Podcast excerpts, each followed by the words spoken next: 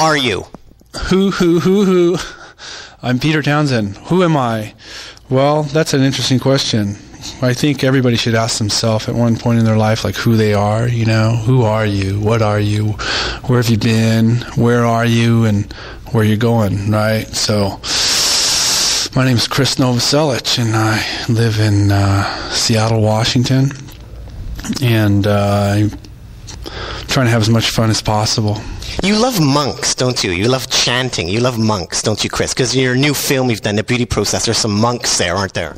Well, I don't know if I love monks, man.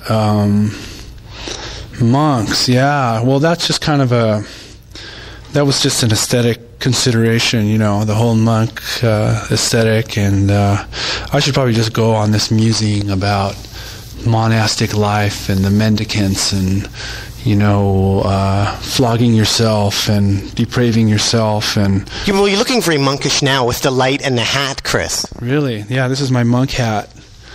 It's I've renounced everything. When did you first meet L7? Because you're here in Vancouver to help promote your brand new movie, your directorial debut. When did you first meet L7, The Beauty Process? I met L7, I kind of met him in 1988 or 89 in Los Angeles, and then Nirvana did a tour of the UK with L7 back in 1989. Nirvana was a headliner, and L7 was the opening band, and they just came off a tour from the continent, and the people who rented them their equipment said Nirvana wasn't supposed to use their equipment because of the reputation we had. So first thing I did is I walked up to the bass player, Jennifer at the time, and I said, hey, can I borrow your bass amp? And she lent it to me. And in return, you've made this movie. Well, down the road, you know, in 10 years, it just kind of happened. In return, yeah, you know, I was in Sweet 75, was opening for L7, and I just brought this camera along and this film materialized, you know, it just kind of happened. What's really interesting is Nirvana did pretty good through major labels. You did pretty good, but L7 and Sweet 75 haven't done as good through major labels.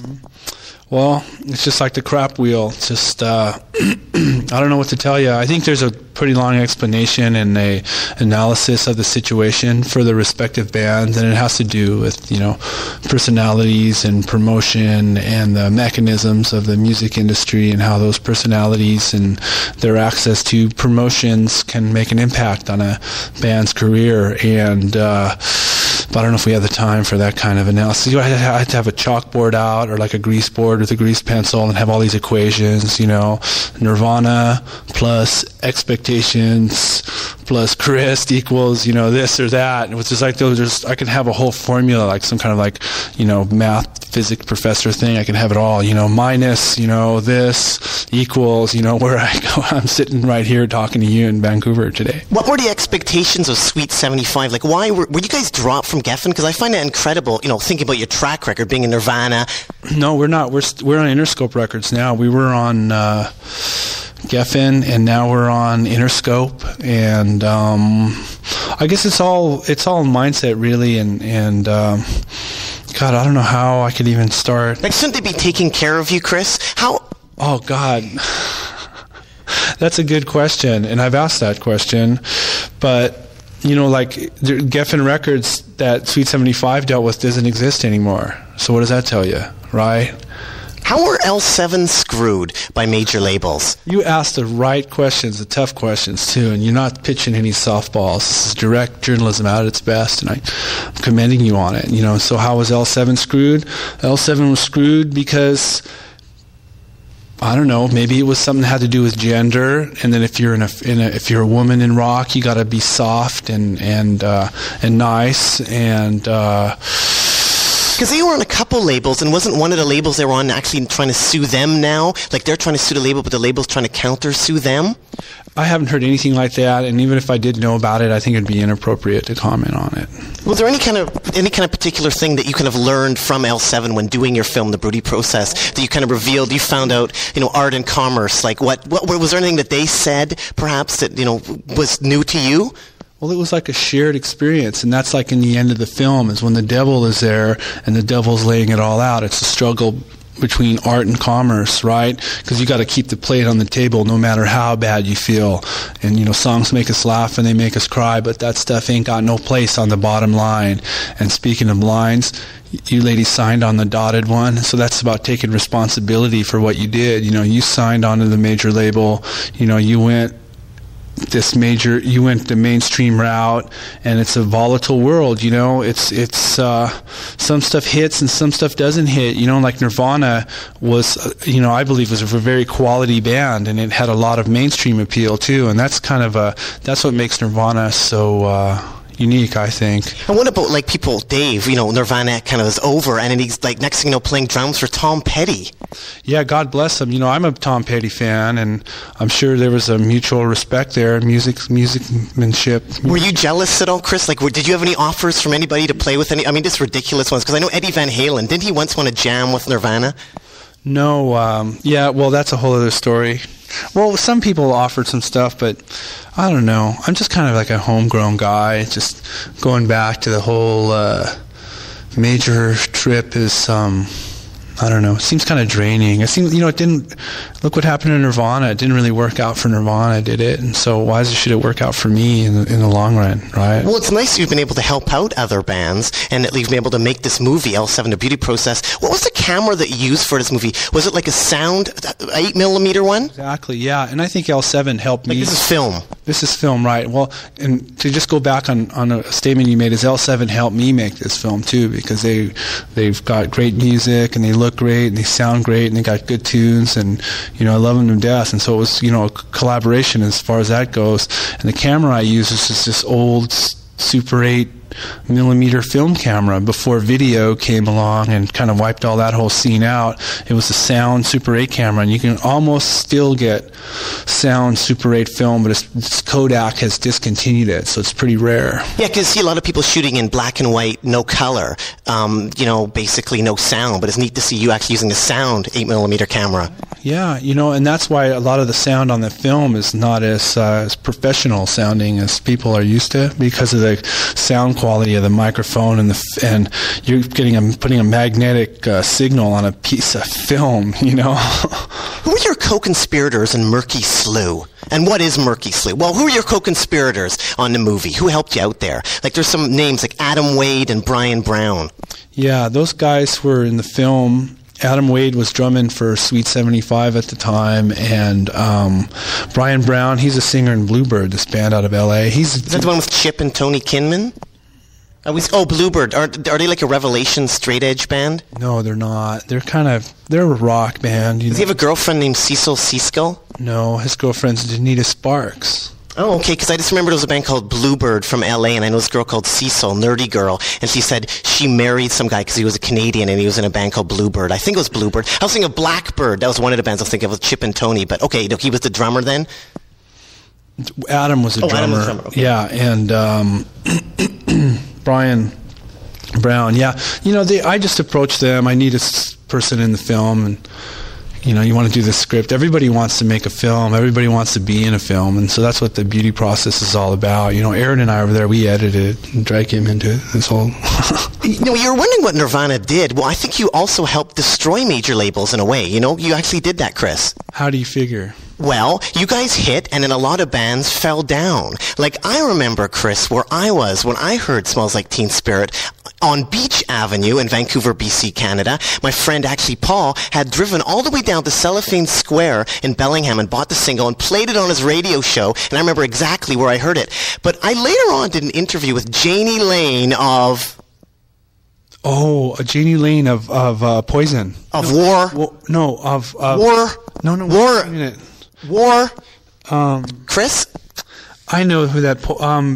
Warrant. Cherry Pie. Yeah, Warrant. Janie Lane of Warrant. I'm like, Janie, do you know where you were when you heard Smells Like Teen Spirit? And he did, exactly. He was on Melrose Avenue driving there. And right after that, you know, pretty much they got dropped from a record label. So you've helped destroy record labels by being in Nirvana. I don't think we destroyed record labels. I think what happened with Nirvana was that it kind of reinvigorate the music industry.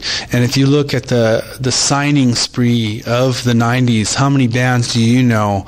I mean, it wasn't really a big deal for... Where's Paw? Remember that band Paw?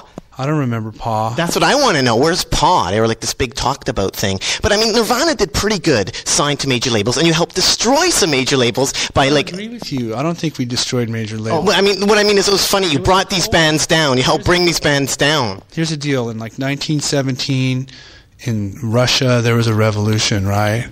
And the people who brainstormed that revolution fell to the wayside. Like Trotsky got an ice pick in his head. And, you know, Lenin, he dropped dead, right? And so who took over? It's like Joseph Stalin did. But then they didn't have a CMC record company to bring them back from the grave, because all those bands like Warrant and Slaughter all on CMC, they've had a chance to come back from the grave. Yeah, or, well, yeah, or, you know, some revolutionary out in the hill, up in the hills would be into, you know. How about you personally? Like, I found it really interesting that, like, Duff, you had that kind of... Why did you ever run in with Duff? Like, he's an ex-punker. He was, like, in the fastbacks and the farts. We've made up. But, like, why would he ever want to do anything? Like, I would think he would be on your team, though, initially, you know, when you had that little run-in with him a few years ago. We were both drunk. It was chemical abuse, substance abuse. It was the alcohol talking. Did you ever see Kurt get beat up by anybody? Oh, totally. But I intervened. Yeah, I've been, you know, a few scraps, and I never saw him get beat up because, you know, nobody should watch somebody get beat up, because you should, no matter who it is, you should intervene and say, hey, we, you know, can't have this kind of violent situation. So I always thought it was fascinating that the Ramones played Aberdeen. Did you know anybody that actually saw the Ramones play Aberdeen? God, you know, I missed that show. I saw Robin Trower in Aberdeen, but I missed. And I went and I brought my Bridge of Sighs record, and he signed it. And he played that song, Bridge of Sighs. And, but I missed the Ramones because that was way before my time. Do you know anybody that actually saw the Ramones? Like, did they actually play Aberdeen? And why would they play there? Well, you know, if somebody booked it, maybe it sounded romantic, or they had a day off or something like that, or they got a good guarantee. I don't know why they would do it. Why not do it? You know, there's people there. People want to rock out. And I know somebody who went to that show is Kurt Vanderhoof from The Lude. And Metal Church. Yeah, Metal Church, yeah. What about Chris Freeman from Pansy Division? Because he grew up. He's the bassist of Pansy Division. He actually grew up in Aberdeen. He might have been a bit older than you, but have you ever come in contact with him, or do you ever hear stories about Chris from Pansy Division? Because he grew up in Aberdeen, too, and he's in the ultimate queercore band Pansy Division, who covered Smells Like Teen Spirit. Yeah, I remember I saw that single, and I was pretty happy, you know, had my blessing, but I probably recognized his face, you know. Many would. And you were Krist Novoselic in Vancouver promoting your brand new movie. L7, The Beauty Process, Live 10. Which is playing this weekend here in Vancouver at the Blinding Light.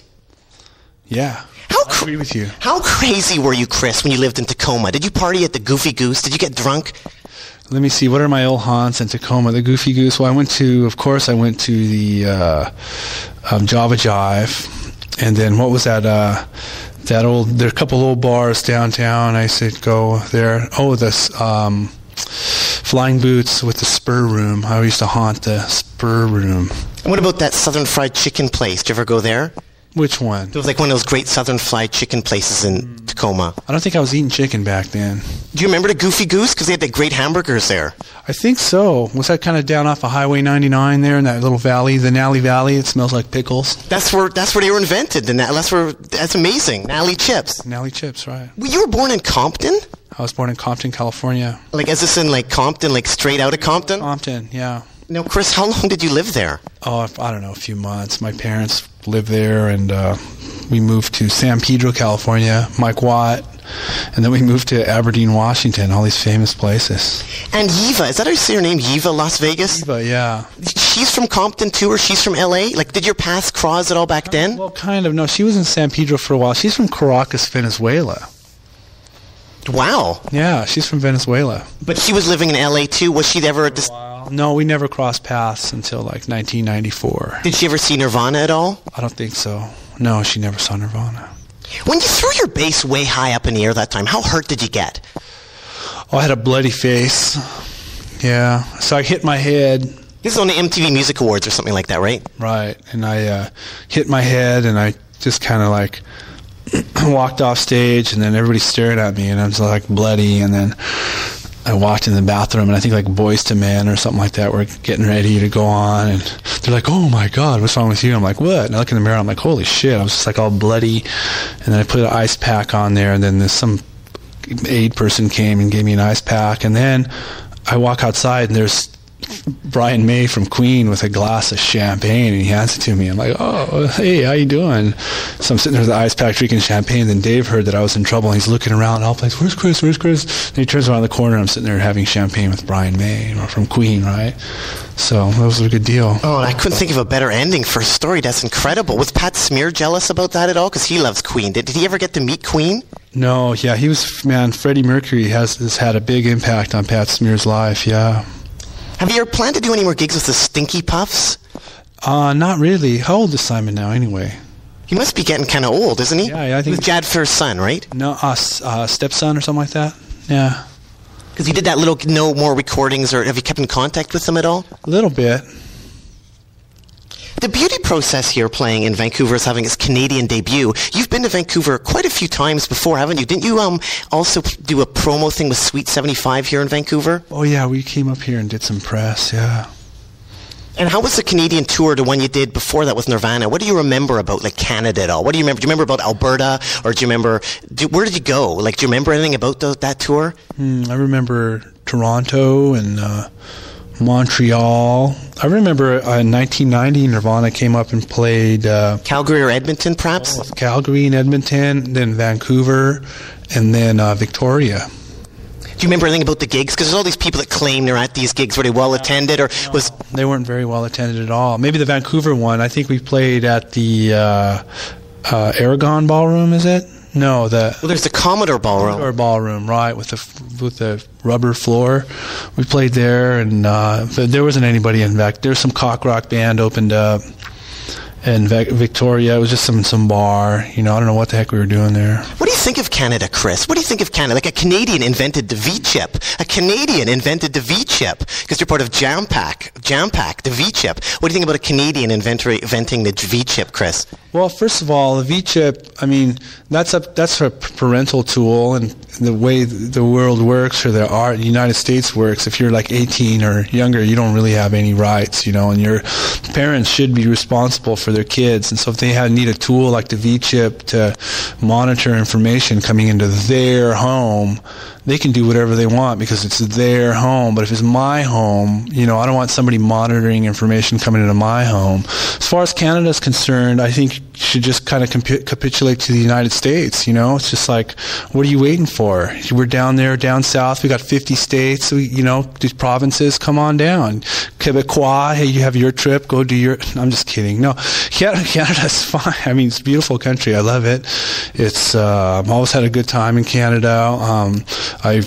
Canada was bold in taking the initiative and adopting the metric system when the United States just couldn't get it together and do that. And Canada also helped you mix your Nirvana Nishka album. Wishka, that's right. We did. Yeah, tell me about that, Chris. It's quite interesting. Like, Chris of Nirvana, Chris and Dave of Nirvana come up to Vancouver and mix in Brian Adams' home studio. Who'd ever thought that Brian Adams and Nirvana would mix together? Yeah, who would have ever thought, you know, and he's got this big waterbed, a round waterbed with a round that rotates and these mirrors on the ceiling, pink champagne on ice. We're all just prisoners here of our own device, right? It's like the Hotel California over there.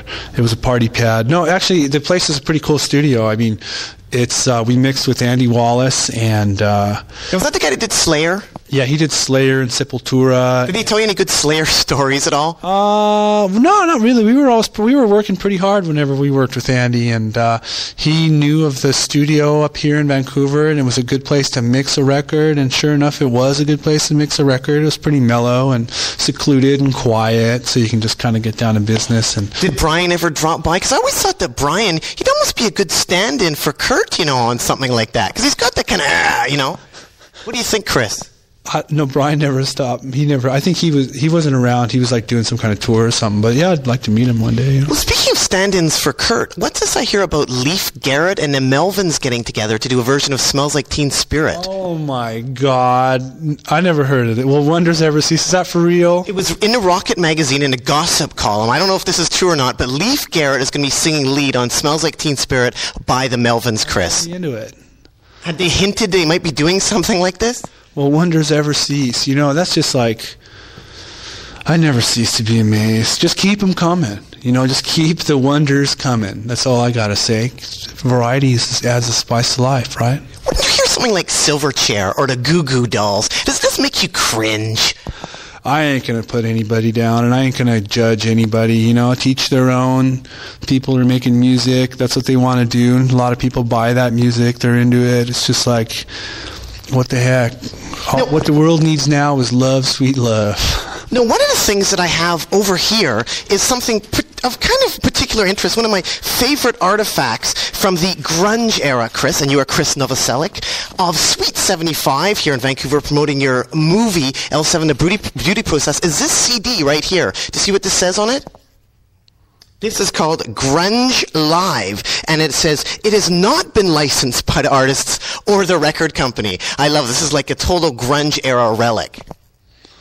Wow. And these are like pirated right off the record? I guess so. It's like, this is a bootleg CD. It says, this is an unlicensed recording of Grunge Live. It has been not licensed by the artist or the record company. Well, there you go. It's a pirate or a bootleg. Information, you know, it's a commodity. Well, you've been trying to stamp down on a few things, like the MP3s and stuff. Like, have you?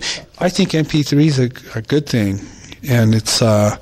I'm really glad to see it. It's a, you know, it's an interim technology, and it works really good. But you know, if you want to put your music out on MP3, you know, knock yourself out. Just don't put my music out on MP3. See? Have you talked to any of the meat puppets recently? Like I showed you that article earlier about Chris. I gotta read that, but yeah, you know. Or how about Dylan? Have you seen Dylan around at all? Oh, I know Dylan. Jesus Christ, Dylan. Dylan Carlson, right? Dylan Carlson, or yeah, I gotta see him. Or Mike from the Fits. Mike, yeah, I saw Mike. He's doing pretty good. He's up in Seattle. He's like painting houses or something like that. Do you live in a haunted house, Chris? Totally. I'm haunted. You know, my own demons haunt me. It's what it is. What particular makes it a haunted house? Is there any special little things? Sure, like the chains dragging across the attic floor, the creaky doors, the little moans in the middle of the night. It's like archetypal. Is there any history behind it? Like it's an old house, like 1903?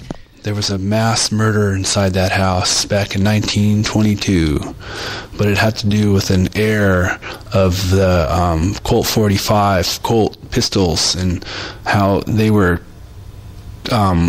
cursed by all the souls killed by a Colt firearms. Are you into remote control airplanes at all, Chris? Because in the beauty process... I got up here. In the beauty process, it looks like you're filming the sky. Is that remote control airplanes? Is that a neat hobby you have? What was that? Well, you're filming the sky. It looked like some airplane. That was an air show somewhere back east. Yeah. Because it looked like kind of a remote control airplane. I thought it would have been like a neat hobby. You know, some people have neat hobbies where they have remote control airplanes. Yeah, teach your own. Whatever yanks your crank, right? That's my motto. That's my philosophy. When you guys covered Shocking Blue, like you did Love Buzz, right? Mm-hmm. I'm curious, how much money did Shocking Blue get? Because I heard when... Ask him. Did you know, but was it a lot, though? Because I heard like when Green Day covered Who, they had to pay him $500,000. Ooh. Like, I'm always curious. It doesn't work like that. It doesn't work like that. You got one more question? Well, actually, just winding up here with Krist Novoselic here in Vancouver, promoting the beauty process that is running Friday, Saturday, and Sunday here in Vancouver, British Columbia, Canada. Chris, I was saying, what do you think is going on with Kosovo right now? What's going on in Kosovo? What do you think of that? This is Christiana Amanpour for CNN. Over here, we have a refugee crisis of immense magnitudes. Milosevic is in Belgrade, while Javier Solana in NATO is doing a total, but in Washington, D.C., the ministers are coming together to discuss the action of this great tragedy. This is Krist Novoselic live. I mean, that's just, you know, it's watch news. I mean, it's... What do you think of Krist? Really going on? She's biased, Christine Amanpour? I love her. I just use her as a reference. I have nothing against her or for her. I'm ambiguous to her, but I was just using her because she's such a prominent personality in this thing. Have you visited any of the towns? What towns? Any of the towns that are being affected in ethnic Albania? I haven't, no. But you know what? I'm gonna blow. Okay, well, thanks so much, Krist. Really appreciate it. Thanks for your time. Keep on rocking in the free world. Have you ever met... Say that in Russian. Držne rockin' u slobodny sviat. That's right. Krist. Krist, has Chelsea Clinton ever come to any of your gigs before? She's coming tonight, right? Have you ever met... Do you think she could help make any difference with Sweet 75? That's what we're looking to. We're just looking to make a difference. Because have you made a difference in your life, in your world? Oh, Krist, and lastly, keep on rocking the free world. Krist Novoselic and doot doot a loot doo. Doot doot.